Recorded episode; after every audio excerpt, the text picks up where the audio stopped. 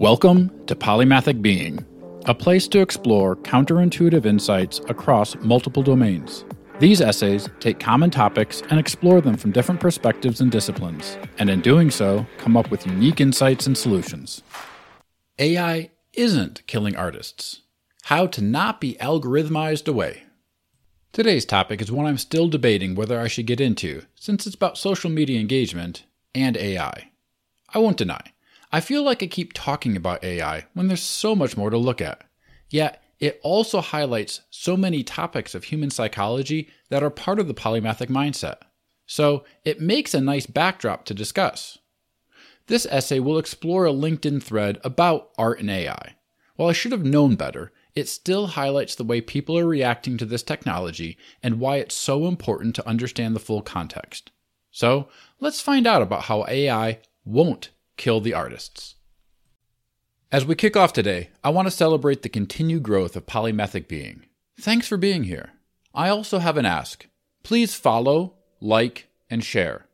Follow us on your podcast players and on polymathicbeing.com.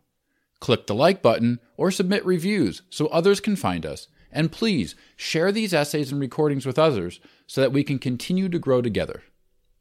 I sometimes wonder what I'm thinking when I get into some of the online discussions, especially those that start off with easily disprovable claims and glaring misunderstandings of human learning and psychology. The other day, I thought I'd engage with a group of artists. These were mainly graphic artists and user experience types at first, but then the popularity of the post brought in the photographers, videographers, and more. The theme was simple AI is stealing art and is going to replace real artists. I'm going to try to avoid the con of text here and not read too much emotion into these posts, but I know there will be some, so bear with me.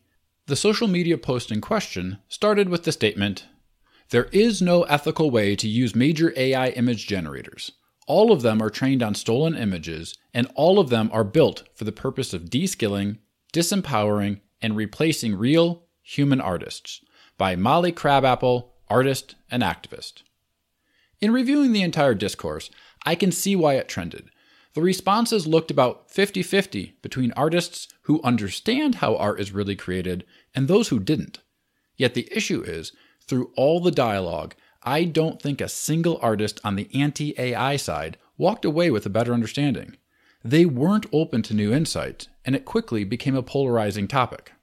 I did learn a lot in my participation, as painful as it was. It was interesting to see how split the comments were and some of the argumentation on both sides of the issue. The author copied and pasted this comment everywhere, and it seems to form the thesis of her argument. Quote, the human way of learning is entirely different from how AIs learn. Humans naturally express themselves in art even when they never saw any before, i.e., those astonishingly skillful French cave paintings. These artists certainly haven't learned from anyone, because art didn't exist yet. While AIs don't express themselves and can't do a thing before training every last pixel of far more art than any human could ever look at over a lifetime. Human artists may get inspired by others, but are mostly not able to truly copy something without adding their own style and their own ideas of what the world looks like, often small mistakes of understanding. End quote.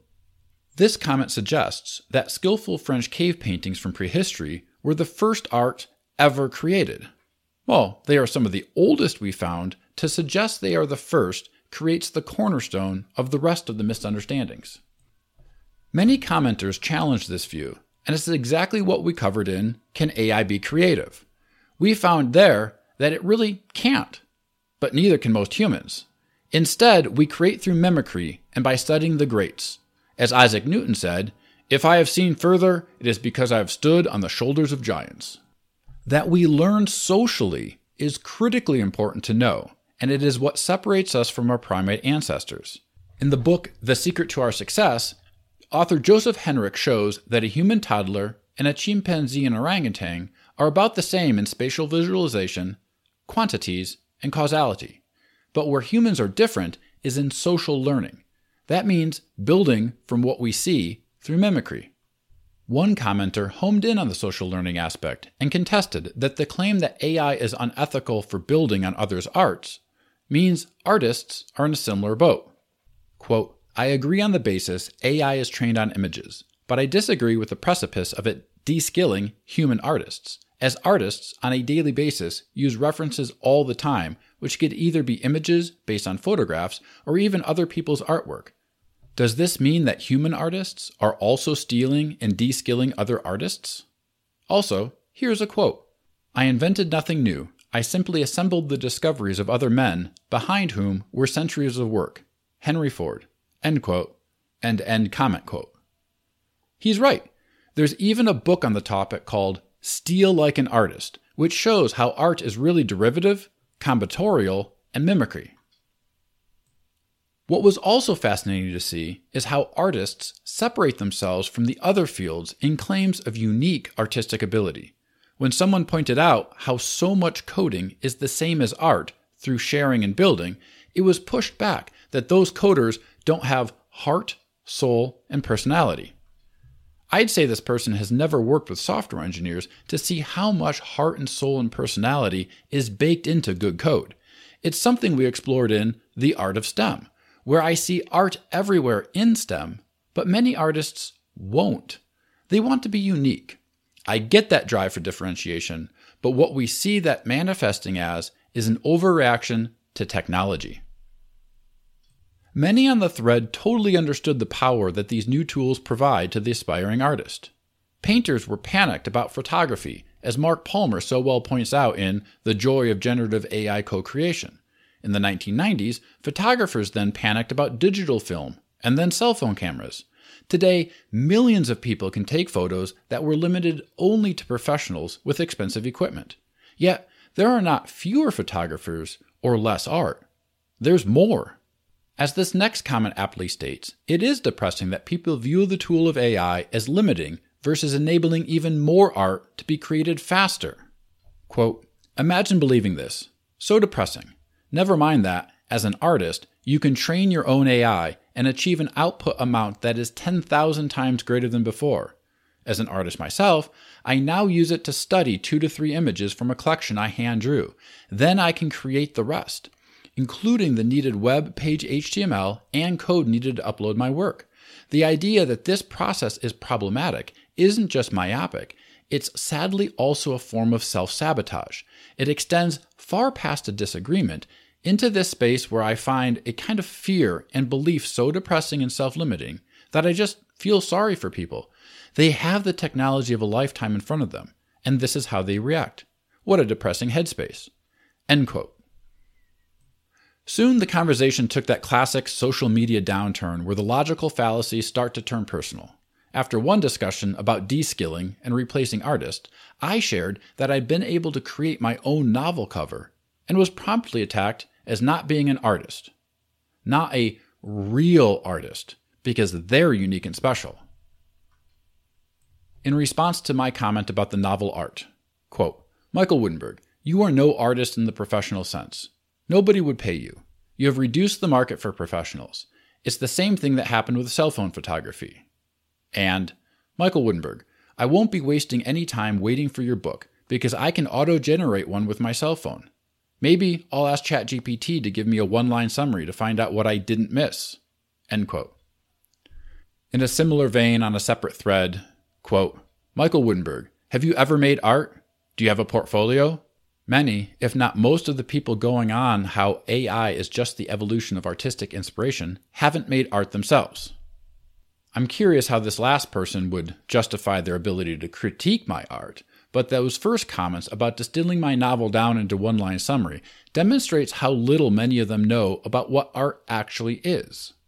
Sure, you could distill it down and learn the ending, but you'd miss the characters, the drama, and the feeling that existed. You'd miss the heart and soul and personality of the writing. But that exists outside of art too.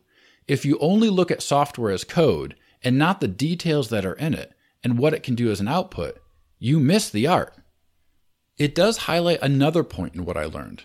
Not only do people not understand how we create art and how art is created in technology, but we learn that they'd use technology to distill art down to nothing. Maybe that's their real angst, because they are expecting from others what they'd expect from themselves. Because if they were on the other side, They might be de-skilling and replacing the humans if they had a chance. They aren't looking at the technology, they're looking at a mirror, and that is one of the most important lessons I've had to learn in these engagements.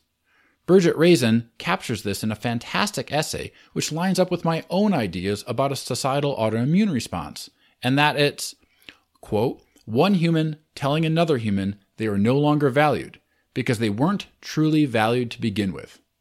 End quote.